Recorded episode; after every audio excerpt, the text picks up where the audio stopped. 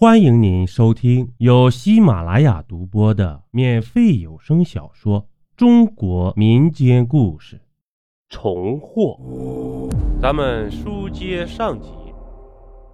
张杰这样说道，我安心了许多。我和张杰来到楼下，他给我一根烟。我好久没吸烟了，但找不到老婆，心里烦躁的慌。拿起手中的烟，猛吸了几口。呛了个半死。咦，老公，你在这里干嘛？一个熟悉的声音从我背后传来。我转身一看，是老婆。夕阳下，我和老婆紧紧地抱在了一起。此时，在市中心的高档商品房里，妈妈，我洗澡了。一个年轻女孩说道：“进入淋浴房洗澡。”磨砂的玻璃，灯光透出他 S 型的身材。一只小甲壳虫从马桶旁的地漏爬出，四处张望。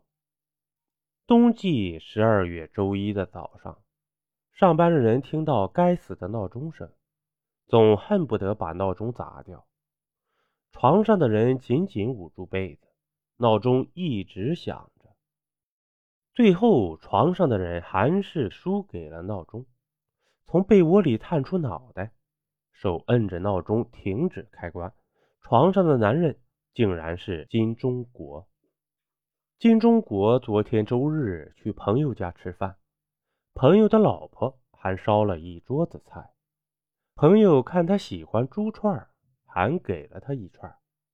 金钟国拿起床头柜的手珠，像捡到宝似的，心中暗喜，正是自己喜欢的手串，颜色大小正好适合他。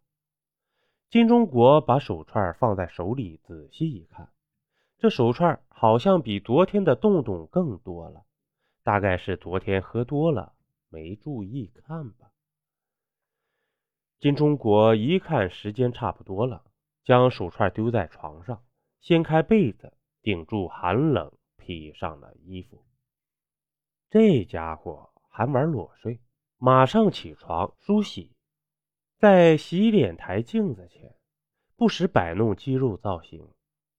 被丢在床上的手串，那些看似天然洞洞中，竟然爬出好多小甲壳虫。这些虫子躲进被窝里。金钟国梳洗完毕，被子也不叠。戴上手串便出门了。公交车上还是和往常一样的拥挤。幸好金钟国一百八十五的个头，肌肉发达，没几下就挤上公交了。这车子缓缓地开着，车上有个眼镜男，老是靠着金钟国。金钟国很不爽，马上用手肘顶了顶他，对方也感觉到了。马上用手推金钟国，双方的推搡变成了大打出手。最后呢，金钟国胜出了，眼镜男灰溜溜的下车了。这金钟国来到了公司，他在这家企业做的是货运部主管。他慢悠悠的来到办公室，老大，今天公司搞年会活动啊，我们又要胜利了。说话的是小李，这家伙跟金钟国同期进入公司的。低调点儿，你去调查一下其他部门的参加人员情况呗。金钟国吩咐道：“晓得了。”小李应声去办事了。这天夜里啊，金钟国单位开年会，当中有一个传统游戏，就是把人员分成两队，每人背后贴上名字。不同的队攻击，把对手的背后的名字撕掉，就算获胜了。金钟国这一组已经三年蝉联冠军了。经过激烈的预赛，最后金钟国的货运部和江盖里的保安部进入决赛。两部都分别派了七个人，在厂区的一个旧仓库里决战。比赛开始。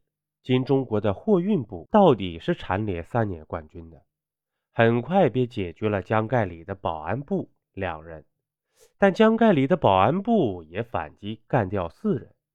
经过一小时的激战，双方只剩金钟国和江盖里这两个主将了。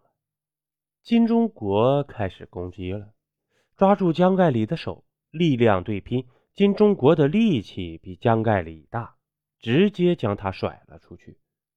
江盖里背贴着墙壁，防止背上的名字被撕掉。金钟国上去拉住江盖里的胡领，右手一伸到江盖里后背，江盖里还做垂死挣扎，但还是被金钟国撕去后背的名牌。金钟国的货运部四年蝉联冠军。拿到了公司老总给的奖状和奖金，邀您继续收听下集。